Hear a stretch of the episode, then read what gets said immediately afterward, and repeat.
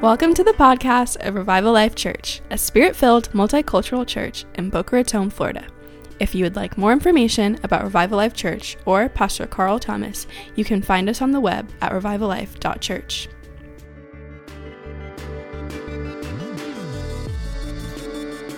thank everybody who came to my birthday get together and bought me that uh, just those amazing gifts. Really, really, really honored me. I thank you so much for that. I'm a little humbled. I'm a little uncomfortable with those things. And so um, I would just like to serve in the background, except when I'm preaching, when I have no problem being in front of a crowd. Uh, aside from that, I would like to just kind of disappear most of the time. Uh, but so I was uncomfortable, but thank you. Is that fair? Thank you. Yeah, yeah, yeah, yeah. Thank you. Hallelujah. Hallelujah. Hallelujah. um, we're in our, our, our, our, spiritual victory message series. Spiritual, uh, spiritual. Come on, everybody. I, I, I, like victory more than warfare. How about you? Don't get into a, don't get into a fight you can't win, right? Like there's no that don't make any kind of sense, right? And uh, you know, spiritual warfare is part of the Christian life, but a lifestyle of warfare is not. Like warfare is part of the Christian life, but a life of warfare, that ain't Jesus, right? That's like, like that's, and, and um, you know, I, I've been saved for longer than, than, than, than most of the people in the room. And I've been, I've been charismatic, Pentecostal for a very long time. And there was this time in Christianity where spiritual warfare was everything. Like every, like it, like it seemed somewhere around the 80s or 90s. Uh, by the time I got saved, someone had discovered in the Bible there was a devil. Uh, and then they and then they decided the whole point of this thing is to fight demons, right? Like so every problem in your life was a demon. And all you have to do is get somebody to cast out the right demon or rebuke the right demon or say the right prayer and everything was a demon and and and and like people were constantly like I have friends that would pray 8 9 hours every night to fight fight principalities and demons and and I would meet these people and I'm like, "Bro, you don't look happy." And I don't I don't know that that's the point of this walk is to not be happy. Why would you be a Christian and not be happy? It doesn't make any sense at all, right? Like Jesus defeated past tense the devil, right? And I don't want to resurrect him so I can fight him again. You know what I mean? Like that's that's not that's not my that's not my goal. And there were there were there were spiritual warfares, conferences and and, and, and, and was bindings and loosenings, and people were loosening things that should have been bound and binding things that should have been loosed, and there was vomiting, and all kinds of crazy stuff was happening in the name of freedom. And half the people, I'd be like, if you just got a job, half these problems would be gone, right? Like, if you like you know you just quit lying in most of these issues. Like most of these things were character issues and we try to export our responsibilities as a christian onto the devil or onto jesus and it's like if you would just live right you know life would be a whole a whole lot easier. And, and many what i found out was many of these people who are really really into spiritual warfare they spent more time with the devil than with god. It, it, just got it, and now i believe i've seen I've seen it all. Like I, when it comes to spiritual warfare, I've seen it all. When it comes to demonic manifestations, I, I, there, there, are few people who have stories that I don't like. Yeah, been seen, been there, done that. I mean, I've seen it all. I've watched. I don't want to freak y'all out, but I just seen stuff. I've seen people, speak in languages that they did not naturally know as a demon spoke through them, right? Like, I, I, I've seen, I've cast devils out of people that turned into reptiles as they came out. And I wouldn't have believed it had I not seen it more than once. The first time you're like, Am I seeing something? By the second time, I did. Okay, I'm to tell you this story real quick. I was, I was talking to a guy one time, and I just saw this, saw I was just like, and he's like, talking about his testimony and how he encountered God and got free of drugs and all this. And now he's, you know, found himself in an old place again. And uh, he was interested in, in somebody that I, that I pastored. And, and I was like, well, you know, you, you got to get free and you got to get water baptized and you got to give your life to Christ and you got to get this thing right. And he's like, yeah, you know, I'm a Christian, but I'm not living right and I'm bound in this thing. And I was like, well, let's just pray right now. Let's just pray that this thing would go and you would be free. And I prayed for him and I felt something, and we looked down. God is my witness. We looked down, and a black snake slithered away. And I didn't say nothing. I was just like, and he said, Did you see that? I was like, Not the first time. You know, like I. I, I've seen some stuff, but the point of Christian life is not to see that. The point of the Christian life is how he lived in freedom after that. That, that, that's the goal. Now, I would be perfectly happy never seeing a demonic manifestation again. Now, as a pastor, for those of you who feel called to ministry uh, in any level of ministry, you uh, are going to see demonic manifestations, although sometimes we just call them bad attitudes right? So, like people and those in ministry are going to know what I'm talking about. They are going to be uh, uh, uh, uh vexed by the enemy, and the enemy is going to be whispering in their ear, and they are going to have all kind of internal emotional issues. And when you go to talk to them about it in love, so that they can get free, they are going to vomit their issues all over you like you are the problem. And you're like, the Lord is like, yes, I had them do this before someone who can help set them free. Whether they get free is how they value you. Right? If, if, you, if you honor a good man, if you honor a man like as a good man, all you get is a good man's reward. Honor a man as a prophet, you get a prophet's reward. And so as this person is blowing up, if they can recognize what they are going through is from the pit of hell, and now the Lord lets someone who can help them see it, now we can now we can do some, some inner healing. We do some counseling. We can get in the Word of God and see where did all this offense come from? Where did this bitterness come from? Where did this, where did, let, let's, let's get you free. Let's just figure out is it spiritual? Is it natural? Is it chemical? Is it you believed a lie that you're frustrated? Let's work this out now, but the devil has a stronghold in your life right and so if you're if like you're in ministry and people blow up on you welcome to ministry right because that's what happened to jesus people manifested on jesus so that they could get free Okay, so this is, this is, you know, let me just say this. We don't want the devil in our lives. Can you say amen? We, we actually don't. We, we, don't want, we don't want the devil in our lives. And I don't want to, I don't want to make anybody fearful. Um, I don't want to make anybody fearful, but the Bible clearly tells us that we're not supposed to be ignorant of how the devil works. Okay? And so in our spiritual victory series, now this, this um, I, I want to talk today about worship. Uh, and I want to I wanna clarify, I'm going to make this statement now, and I'm going to make it at the end. Because I'm only going to talk about worship now, and I'm going to talk about worship at the very end. So I'm going to make the statement. We don't worship God for any reason other than the fact that He's worthy of worship. Okay, that is why we worship God. We don't worship God to get anything. We don't worship God to get victory. We don't worship God to get breakthrough. We don't worship God to fight the devil.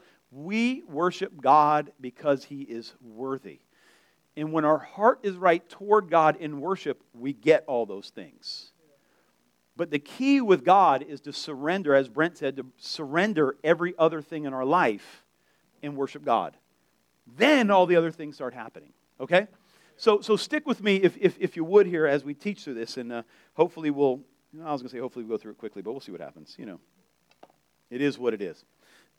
we don't want to be ignorant of the devil's devices. And, and, and one of the most potent weapons we have against the enemy is the Word of God. And I don't just mean quoting scriptures out of context.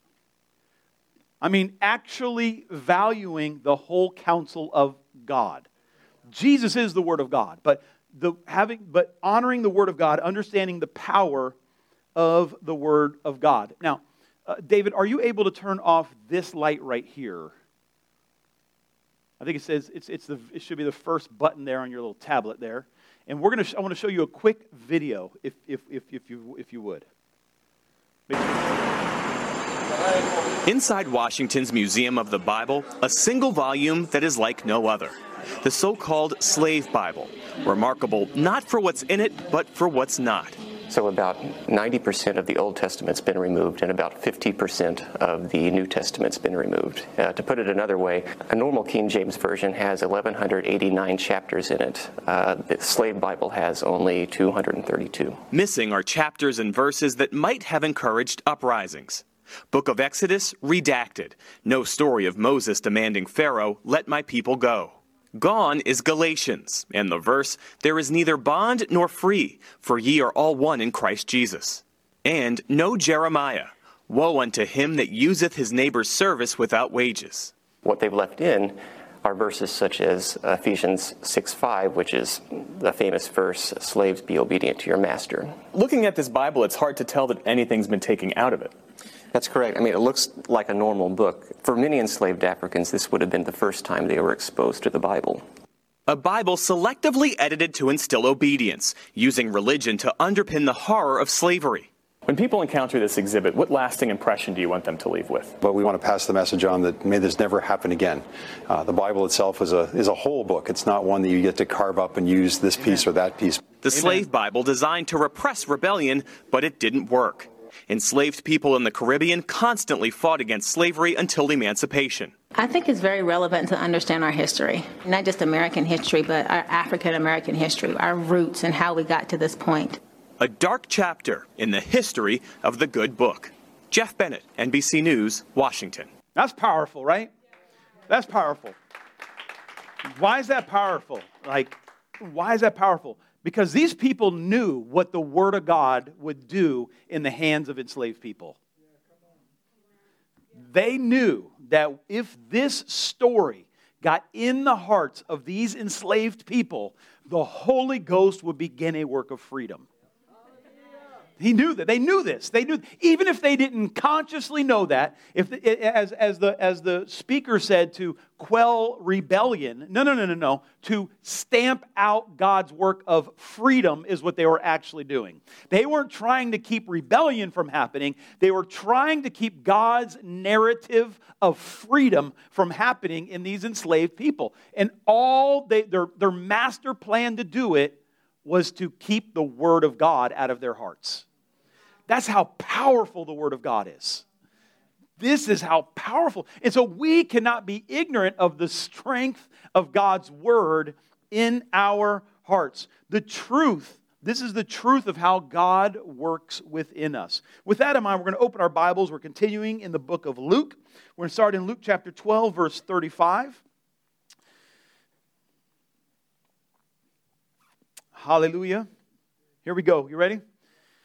This is the words of Jesus talking to the disciples. You remember he rebuked the Pharisees.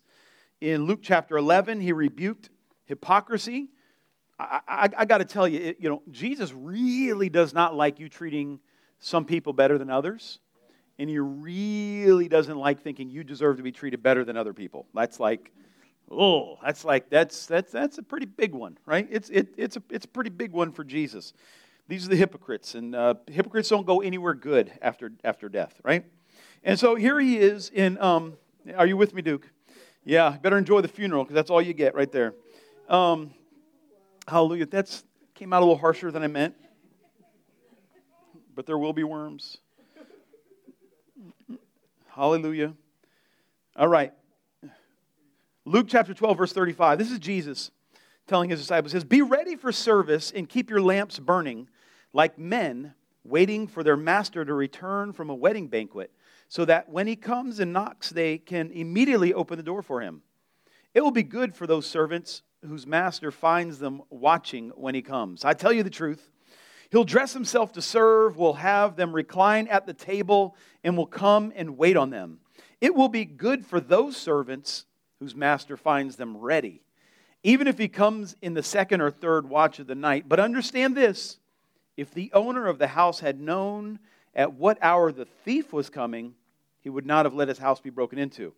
You also must be ready, because the Son of Man will come at an hour when you do not expect him. And to that you might say, huh?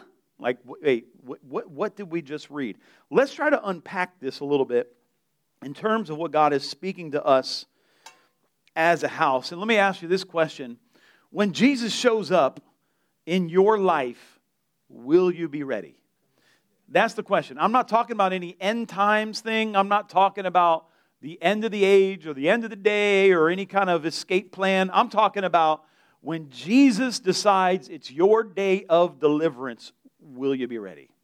When it is your day of blessing, will you be ready? When he shows up with the key to the answer of the things that have been vexing you, will you have an open ear and a ready heart to receive what Jesus has to say to you?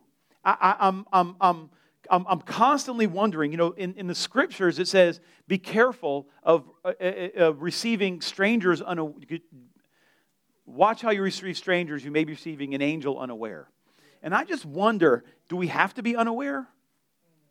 Like, if we're ready and expectant for God's visitation, if we're living in a place where we understand the times and seasons, if we're like the sons of Issachar and we know the times and seasons that we're in, and we understand how to, how to, how to rightly divide what is going on in light of God's word, would we actually be ready for these times of visitation? Or do we allow our emotions and the news and the cycles of politics to dictate how we view what God is doing?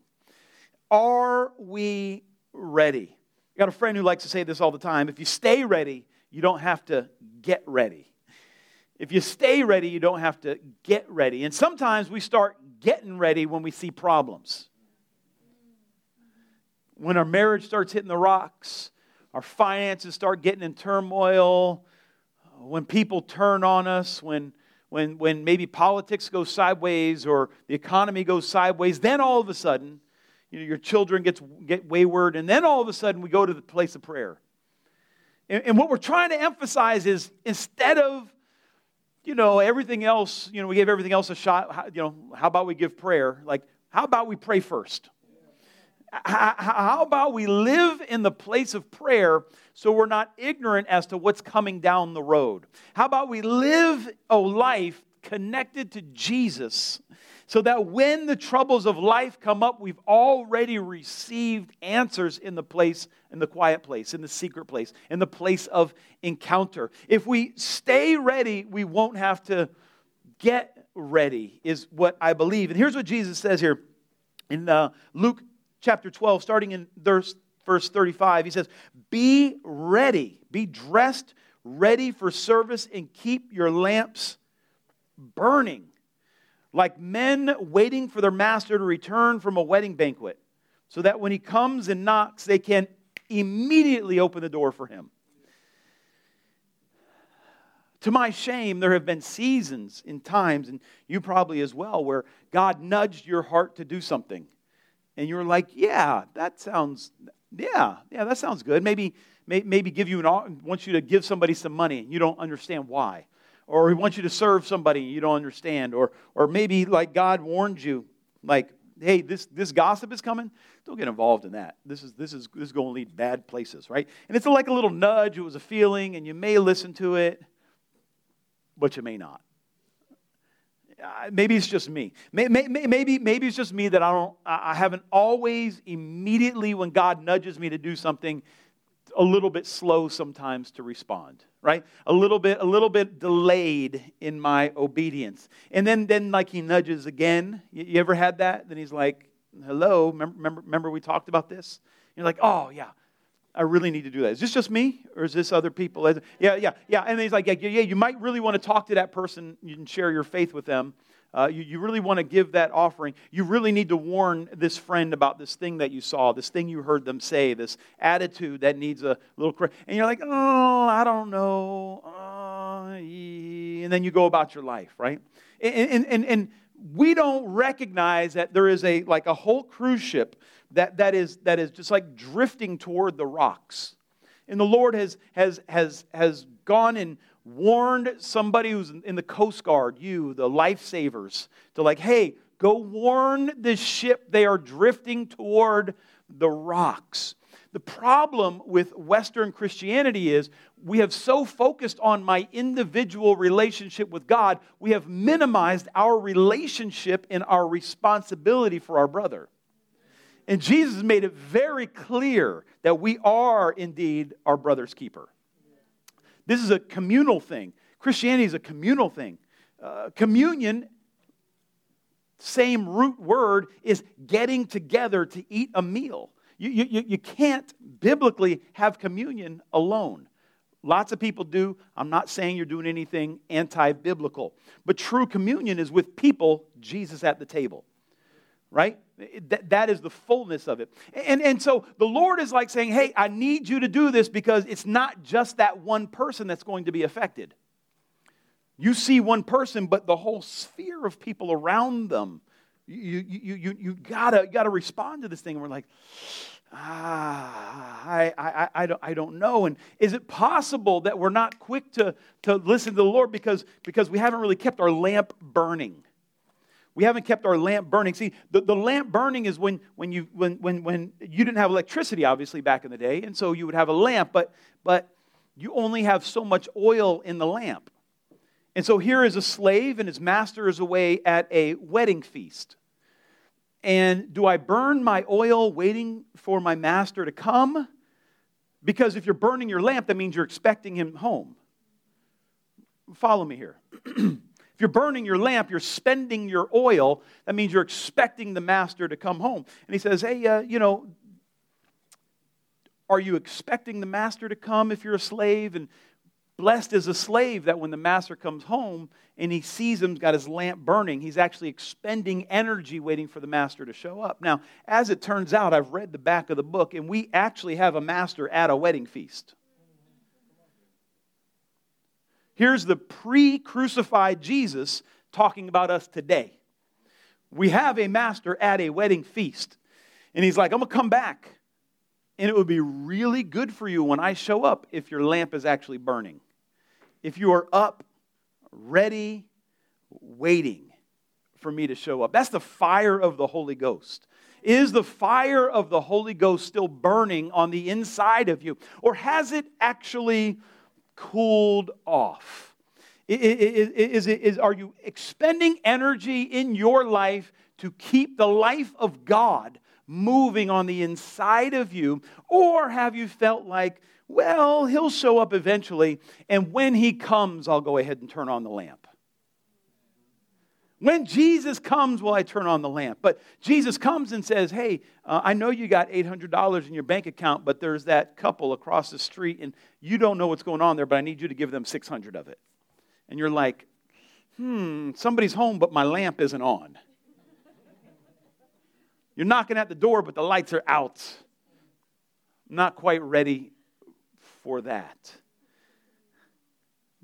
When uh, I grew up and I did a lot of camping when I was young, and uh, that's why I don't do any camping now. People are like, hey, let's go camping. I'm like, sleep on the ground. I got a bed. I'm, I'm, I'm good. You know, ah, we're outside. I'm like, is it air conditioned? Because we got air conditioning at, at my house. My house has got an air conditioner, it's got a bed, it keeps the bugs out. You've been camping in Florida? You love bugs. If you camp in Florida, you just love bugs. You're just like, I would like to be eaten by mosquitoes and gnats all night. You ever sat there and like, like you didn't have air conditioning and that gnat that's like, hmm, there's 2,000 square feet. I think I'll just fly right outside this person's ear the entire night. Is that, is, am, I, am I the only one? It just kind of buzzes. You're like, you have an entire, like, is there something radiating out of my ear that says, hey, this is a great place for a gnat to hang out, right? Like, I'm like, no, that doesn't sound like a good time. Like, we'll cook over the fire. I'm like, I got a microwave. I don't, like, there's nothing you're enticing me with here, right? Is there gold in the ground? I don't understand. Help me out, understand why I would want to do this. And uh, what, what you would do is, when, when we would camp out, what we would do is we'd make a fire um, with a lot of wet wood so it would smoke a lot. And what the smoke would do is keep the bugs away. Uh, now I just stay inside. But you, you, you keep the fire burning. One of the things that the fire does is it keeps the bugs away. If you got the fire happening on the inside of you, it kind of keeps some stuff away that you don't quite want in your life. But the point here is you want to be ready when God shows up. We want to be ready for God to show up in our lives. We want to live a life of expectation that Jesus is actually going to keep his word and show up in our lives when we least expect him. Now, I hope you expect him fully on Sunday morning. I hope that in worship you expect that the Spirit of God and the angels of God are going to be here in the service and minister to people. And under the preached word of God, revelation is going to come and make the scriptures come alive. And the Holy Spirit, by I don't even know how he does this, he takes what I have prepared in my quiet time and in my study and somehow twists the words and he prepares your life. And I say a phrase, and all of a sudden it matches what God has been speaking to you. I do not know how he does that, but you should expect that every Sunday, right? Like that. This is why we come to church every week. This is why we don't just like, ah, I think I need to get ready. Let me go this month. Like, no, no, no, no, no. We, we want to stay ready, right? Like, like, but it's in the unexpected times. It's in the unexpected times being ready. I, and I feel like the more unexpected the time, the more ready you are, the more likely he's going to show up. This is what I have seen in my life. When you expect God in the unexpected times, you get an unexpected encounter. Anybody know what I'm talking about? When the enemy is working the hardest for you to be unexpected, when you stay expectant, you get the unexpected visitation. That has been, that has been my experience. Watch this Luke chapter 12, verse 37. I'm preaching myself happy right now. Come on, somebody. Hallelujah.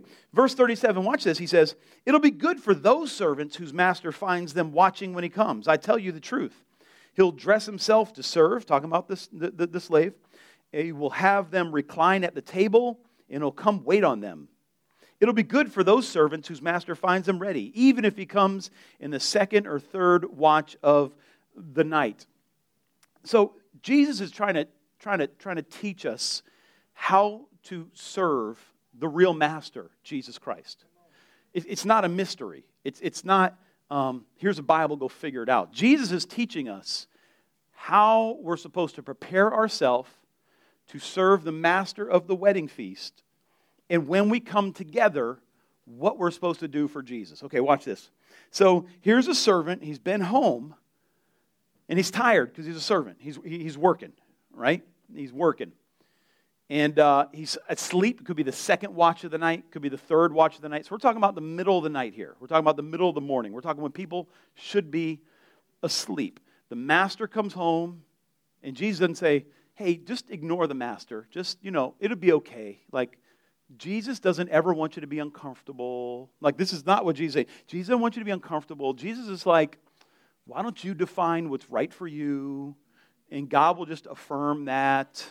Whatever, whatever works out for you, however you identify the good life, just do that. And Jesus is just so, just, and that's the definition of love just you can pave a highway to hell and jesus will just love you to hell. You know that, that's, that's not what he's saying here. Are, are, are you, this, is, this is countercultural right now. Jesus preaches the countercultural gospel. The video i showed you at the beginning of the service would have me fired from many churches in america right? We preach a countercultural gospel here. We are not trying to look like the world right? This is not what we're trying to do. We are trying to look like the kingdom of God, okay? so, so, so, so Jesus says, okay, I need to let you know how you are supposed to serve God. It ain't about your entertainment, it's about serving God. And so when Jesus is going to come, here's what you do. When there's a time to meet with Jesus, you get up you get dressed and you go to church, right? Like that's what he's saying here. You get up, you get dressed, and you begin to start serving the Lord. It may be the middle of the night. In another gospel, he talks about the master coming home, uh, or excuse me, the servant coming out of the field after a long work day. And when the master comes, despite the fact that the servant has been working all day, the first thing you do is you create a meal for the master and then you eat. Follow me here. We like to think Jesus shows up, it's all about me.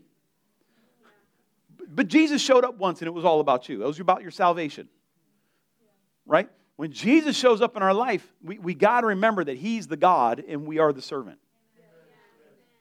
Now, hear what I'm telling you in the context of every teaching I've given about the love of the Father, about how the Spirit wants to deliver you. I mean, we, we got to hold all this in balance, right? Like, let's not get weird and get some sort of really mean gospel. That's not what we're talking about. But when Jesus, I just got to be honest with you guys here. We're, we're, we're spirit filled, right? And you've seen the goofiness that's happened in the spirit filled church. We, we've seen the weirdness. We've seen people whose lives are an absolute mess, who talk about traveling to heaven every third day, right? Having, having lunch with angels and, you know, can prophesy apostolic calls on people and giving nations away. And we, we, we've seen crazy stuff, yeah? Is it just me? Am I the only charismatic in the room, reformed charismatic in the room? Like, we've seen weird stuff. And I just like, if you had spent every third day in the presence of Jesus, I just feel like you'd live a little more holy. I just feel to be a little bit more reverence on your life for the name of the Lord. Have you ever had an encounter with Jesus and it just wrecked you? You just came undone and his holiness rocked your world. Oh, you see him, you're like, oh my gosh, I cannot believe you saved me. You are the holy God. And I, gosh, I thought I was something, but I saw you. And now I know. That's what, see, in how you just experienced, that's what an encounter with Jesus looks like. An encounter with Jesus does not look like, whatever you want to do, I'm here to follow you, buddy. I'm, bruh, whatever you like. I'm here to empower you to do it. No, that's not Jesus, right? That, that's not the holy, holy, holy Lord God Almighty, right? That, that is not the one who was and is and is to come. That, that's, that's some, uh, some imaginary invention, right? That's some delusional creation in someone's mind. And so Jesus, like, when Jesus shows up, hey, here's what you need to do. The first thing you do is we serve him. Jesus, you're here. What is it you need me to do? Come on, this is going to set some people free. I need you to hear this. Jesus shows up. What do you need me to do? What, what, what, what? I hate that I got to do this, but I'm doing another caveat. If you're broken, you're grieving, you're at a funeral, you've had loss in your life, and the Father comes to comfort you, let him comfort, right? Like, so let's, let's, let's keep all this in balance, right? God could do whatever he wants to do. But what we should be ready for is the master to come home and be served the master to come home and be served. And so he says it's good for that servant if he's ready for when the master to come home, get yourself dressed and begin serving the Lord. These are the words of Jesus. This is the one we follow, Jesus Christ. And so we, he's saying, hey, listen, you don't want to miss your day of visitation. You do not want to miss your day of visitation. And, and, and, and, and we have Unfortunately, Christianity in the West has kind of turned into a lottery faith mentality. That if you just do enough good stuff and you just get enough stuff right, that you'll never encounter problems. And there's so many people today who are deconstructing because they were lied to about what they can expect from God. They were lied to about what they can expect God to do in their lives. If you do the right stuff, then God will make sure you get all the stuff you want. And unfortunately, that is not the gospel of Jesus Christ. The gospel is if you give your life to Christ, that you have a place in eternity with Jesus. That is the promise. He did not say that you're going to get the rims that you wanted for your car or that your neighbor is not going to, you know, turn into a hoarder and make your neighborhood value go down, or that your spouse is not going to decide that they, you know, someone else is cuter and run off. It's just that is unfortunately that's just not the promise. I wish that it were. How I wish that it were, and I pray that it would be.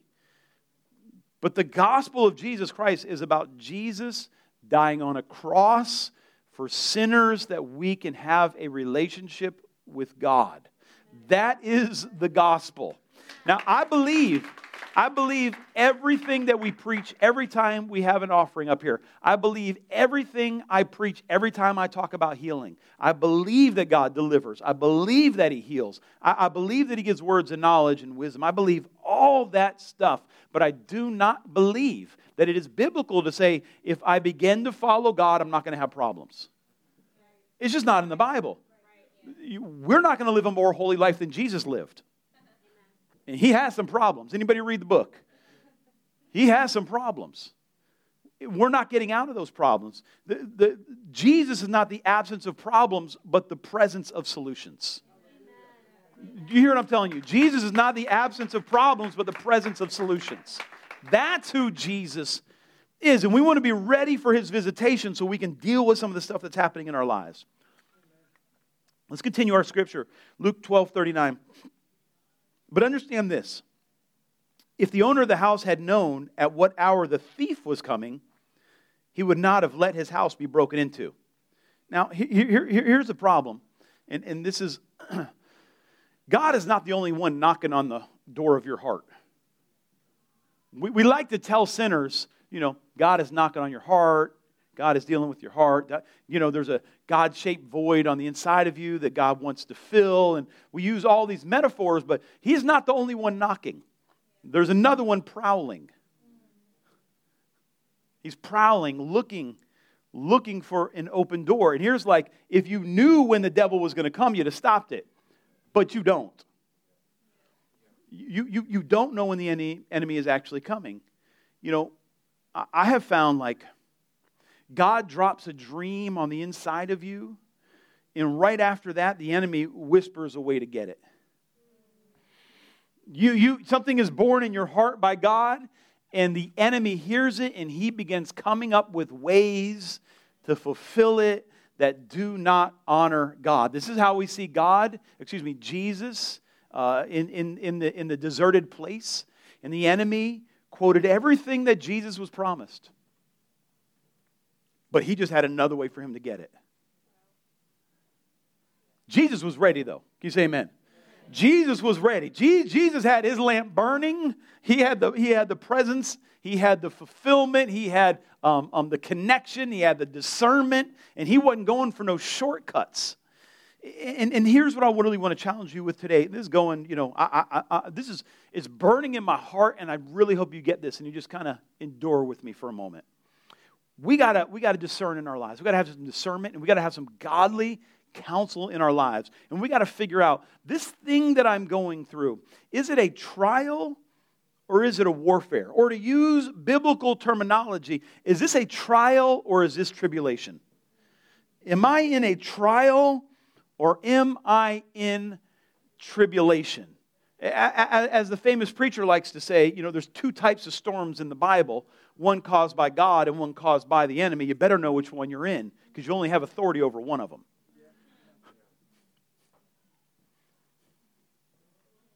How do you know? How do you know if I'm in a trial or am I in tribulation? Well, when you're in tribulation, an attack of the enemy, when, when, when, when, when the causes of sin and death are beginning to afflict your life, you, you begin to stop your worship, begin to stop your praise, begin to stop your giving, you begin to stop your serving. You're, you're, under the attack of the devil. These are all the devil's desires that you would stop doing the things that bring the presence of God in your life. When, when, when, when you are under an attack of the devil, all the godly things begin to get choked out of your life. And not only that, you begin to blame God for the tribulation. That is the devil's ultimate goal because he can't personally stop anything from your life. All he can get you to do is agree with him and have your promise canceled. That's all he can do.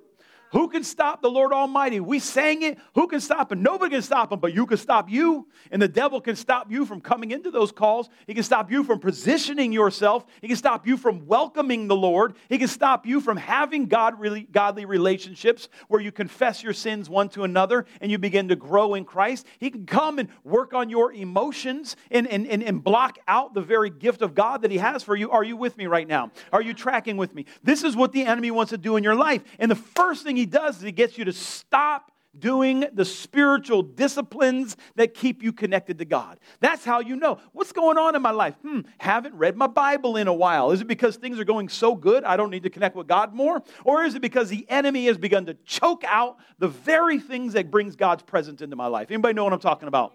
Come on, somebody. I believe God is ministering right now. I believe something's happening right now. Listen, the enemy is also coming. Jesus is not the only one. And the devil is the father of lies and does not want you to know the truth of the word. God has a plan to set you free, just like he had those slaves, excuse me, those enslaved people.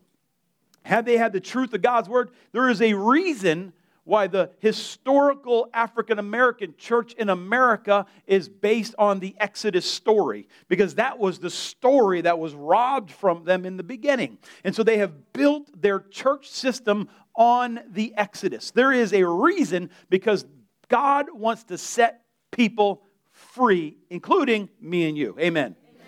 Amen. Amen. And the easiest way to deflect, minimize the warfare in our lives is with clean hands and a pure heart. Clean hands and a pure heart. I hope you're praying the Lord's Prayer every morning. I hope, I hope you're praying it every day eh, on the way to work. Maybe if you forget at lunch, pray through it like you mean it. Expound upon it. I taught on this. Pray through it. Why? Every single day you are surrendering to God, declaring that you trust Him for your provision, you repent of your sins, and you get your heart clean by forgiving the people you're offended with. After all that, then you get into spiritual warfare. Keep me from sinful stuff and keep the devil out my life. This is the Lord's Prayer. And so people who get kind of wrapped up in spiritual warfare, they skip all the clean hands and pure heart stuff and go straight to encountering the devil. I've been in meetings and people are pulling down strongholds, and I'm like, leave them up there. I don't want them here. I'm barely dealing with what I got going on. I, I don't need principalities. Like, let the angels deal with them. I, I'm, I'm, I'm, I'm here for this. Like, let's not, let's, come on, take care of our part. Like you were nasty to me 10 minutes ago. Deal with that. Don't, don't be getting with a principality. I don't need your bad attitude empowered by a principality. Like, let's focus, focus, focus. I, I just, I find it, I find it, uh, I find it like uh, just hilarious. And you're going to hear me beat this drum a lot the rest of this year. I talk to people. I remember when I first got saved, I was in this charismatic church, and we didn't want to be religious. You like that? No, I'm not religious. I'm whatever. No, what you're doing is inventing a new religion. Like, like, they're like, we, like, man, we, the Lord's prayer. Like, oh, don't be religious. I'm like, Jesus had how many disciples? Twelve core disciples, right? We know he had many, but he had twelve. That is like, hey, listen, this whole thing is going to be run by you soon. Like, like I am leaving, and you're it. And he really only had 11, right? Count your 12 friends, one of them you can't trust. I don't want to make you suspicious, but one of them sus, right? That's all I'm trying to say. It's in the Bible. It's in the Bible. Like I took them on mission trips and I trusted them with the money. Sus, right? Let's get real. Can we be real? Can we be real? It's biblical. I mean, Jesus did it. We're not talking about some you know. That's Jude. No, Jesus, right? Okay. So so they these guys who are going to run the church after Jesus leaves. Like, how do we know what uh, how, how what do we how do we communicate with the Father? He said, "Pray this way." Jesus said, "Pray this way." And we think it's a suggestion.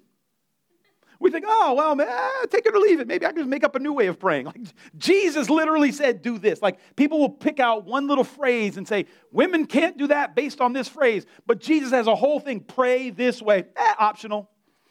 Hmm?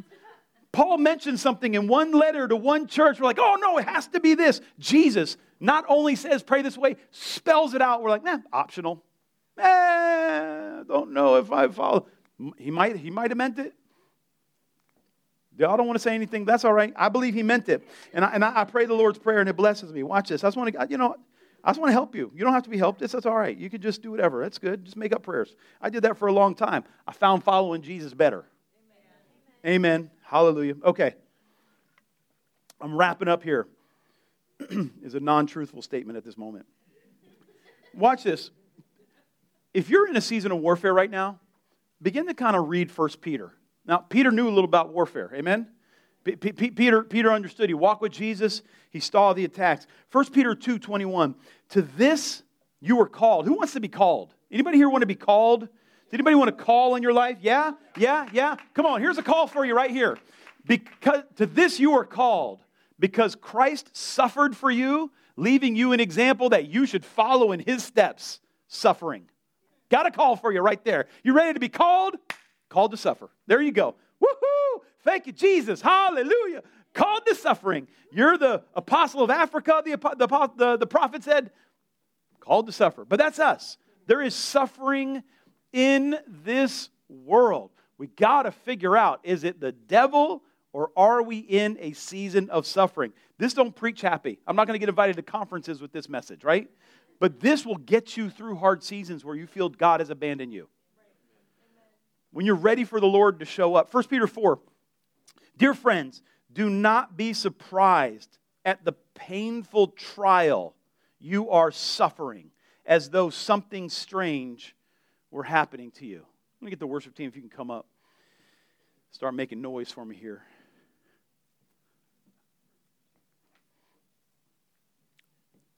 I, I, I, know, I know there's people in this room, and you have suffered terribly. Like you have had gut wrenching, terrible seasons happen to you. I don't want to minimize that at all. I, I, I, don't, I don't, and I don't want to say that God sent that, and I don't believe it's punishment. I believe it is what it is. Terrible things happen to good people, and good things happen to terrible people. It is what it is. But suffering is part of being in this fallen world. Watch this. He goes on in 1 Peter 5. And the God of all grace, who called you to his eternal glory in Christ, after you have suffered a little while, will himself restore you and make you strong, st- firm, and steadfast. To him be the power forever and ever. Amen. now listen. Peter, Peter, Peter was, was not a dumb guy. Peter knew where this whole thing was leading. He saw the Messiah murdered. He knew. He watched his contemporaries being murdered. He knew where this was going. He knew this was, this was leading to his death. There was, he, he, wasn't, he wasn't somehow naive, thinking that if he said the right thing, he would get out of it. These disciples knew that as they were preaching the gospel, they were marching toward their own murder. They, they were fully aware of that. And in the midst of it, Peter talked about the sustaining grace of God in the midst of suffering.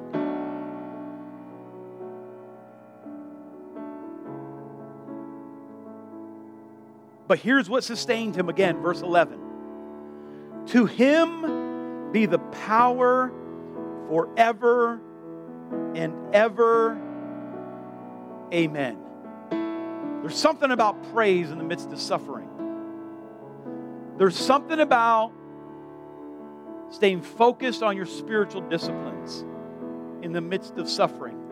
There's something about the world looks crazy around me, but I'm still going to crack my Bible open and read as much as I can. Sometimes, let's be honest, I've met with enough people, I have pastored long enough, I have gone through enough demonic warfare and emotional turmoil to understand there's times you don't even want to crack open the Bible. You don't want to read it because you're disappointed in God. You're disappointed in, in the promises you think you got. You don't even want, I, I'm just being real with you right now. There's times you're like, I don't even want to, I don't need another promise not fulfilled. Crack the Bible open and read a verse out of Psalms. Get the Word of God on the inside of you. If you're broken and depressed and show up to church broken and depressed, and put on your servant's clothes and serve somebody. Get some money and give it to God. Begin doing the things that get the grace of God in your life. You got to get filled up to get less room for the enemy in your life. You hear what I'm saying? Create a little smoke. Stoke the fire a little bit so that the fire can work for you to displace the work of the enemy. Verse 40, as we're continuing in Luke chapter 12. He said, You also must be ready because the Son of Man will come at an hour when you do not expect him. Let me ask you today, you at the end of your rope?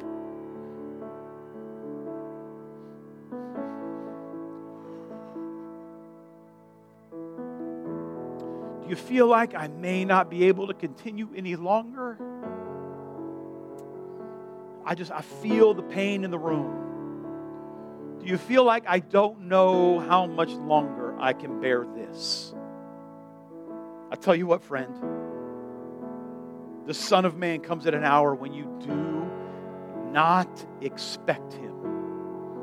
And we want to be ready.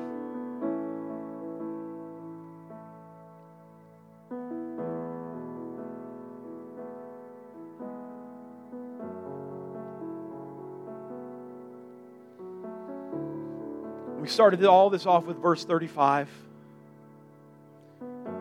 Be dressed, ready for service, and keep your lamps burning.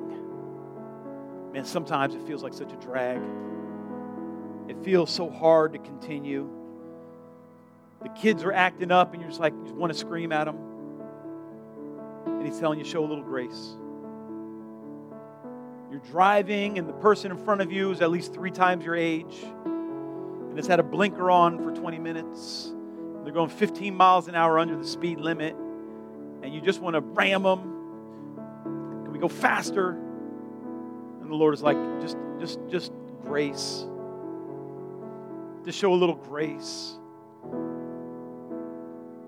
Something in our society today where there's no shame in just acting a fool and just saying the most ignorant stuff and thinking it's okay?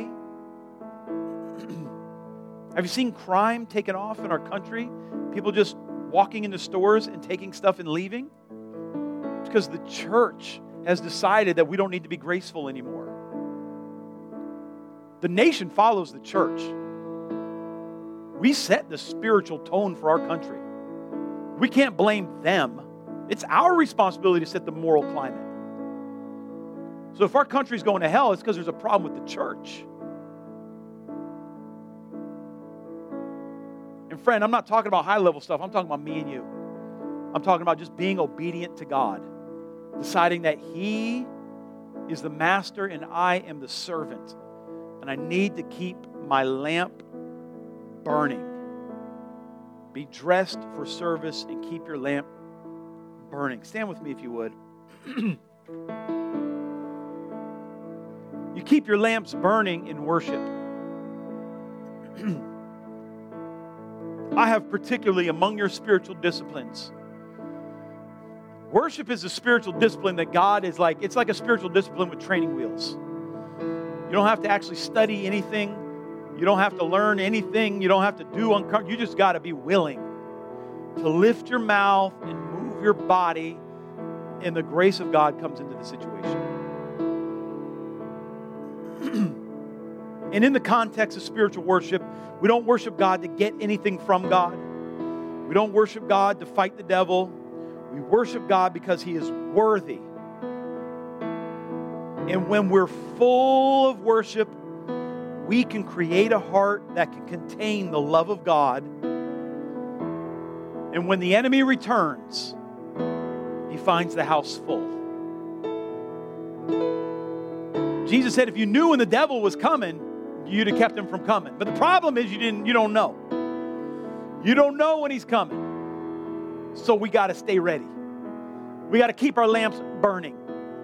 We got to stay dressed and ready for the return of Jesus into our particular lives, in our particular circumstances. Now, I feel impressed right now that there's some people in the room, and you just got to pray. You got to pray a prayer of just dedication to Jesus. Like you're gonna have to just make a decision. I don't know who's here right now. I'm not calling out anybody. I might be and not even know it, like I said at the beginning of the service. But I feel like some of us need to repent that we've not been following God. We've not been serving Him. We have not been dressed and ready. Our lamp has not been burning. We've not done what God has told us to do.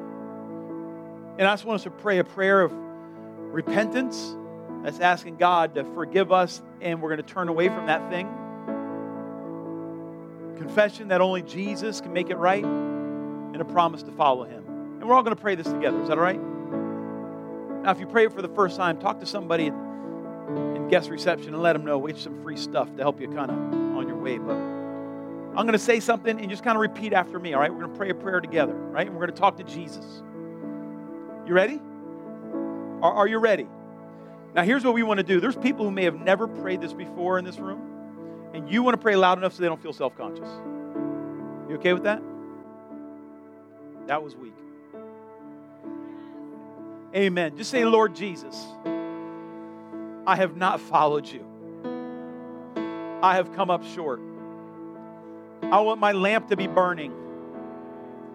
I want to be ready for your visitation. And I've done other things than what you told me to do. I know that's sin. And I'm asking you to forgive me. I'm declaring that you're my God. You died for me on the cross. Oh, you rose from the dead. And you're at the right hand of the Father praying for me. In one day, you're coming back for me. I want to be ready. I want to be ready, God. Light my lamp. Let your fire burn on the inside of me. Let your fire burn on the inside of me. I want to be a burning ember for you. I'm ready to serve. You are my master, and I am your servant. In Jesus' name, we love you, Lord. Come on, give a clap offering to God. We're going to worship. Are you ready? You ready? Come on. Hallelujah. Come on with all you got. Oh, praise the name of the Lord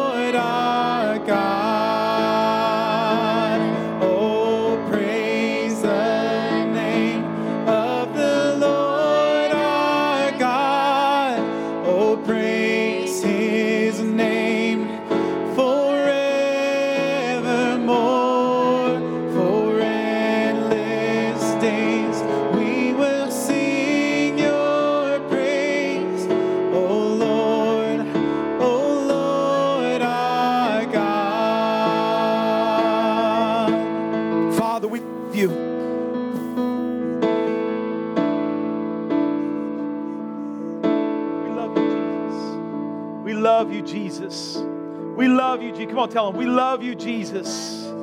We love you, Jesus. Yeah, yeah, yeah. Come on. We love you, Jesus. And Father, right now, in the name of the Lord Jesus Christ, I pray for grace over your people. I pray for freedom over your people. I pray for deliverance over your people. I pray that you would light their fire, Father, that it would be burning bright. It would smoke out every attack of the devil. It would displace every attack of the wicked one. That they would walk in freedom, and that they would walk in victory, that they would walk with wisdom, serving the Lord Jesus Christ in the mighty name of Jesus. And all God's people said, Amen, amen. Come on, give a clap offering to the Lord. Hallelujah, hallelujah, hallelujah, hallelujah. Listen, we have openings in life groups. If you're not in life group, get in one, serve the Lord, pray and worship until we meet again. In Jesus' name, everybody said, Amen, amen.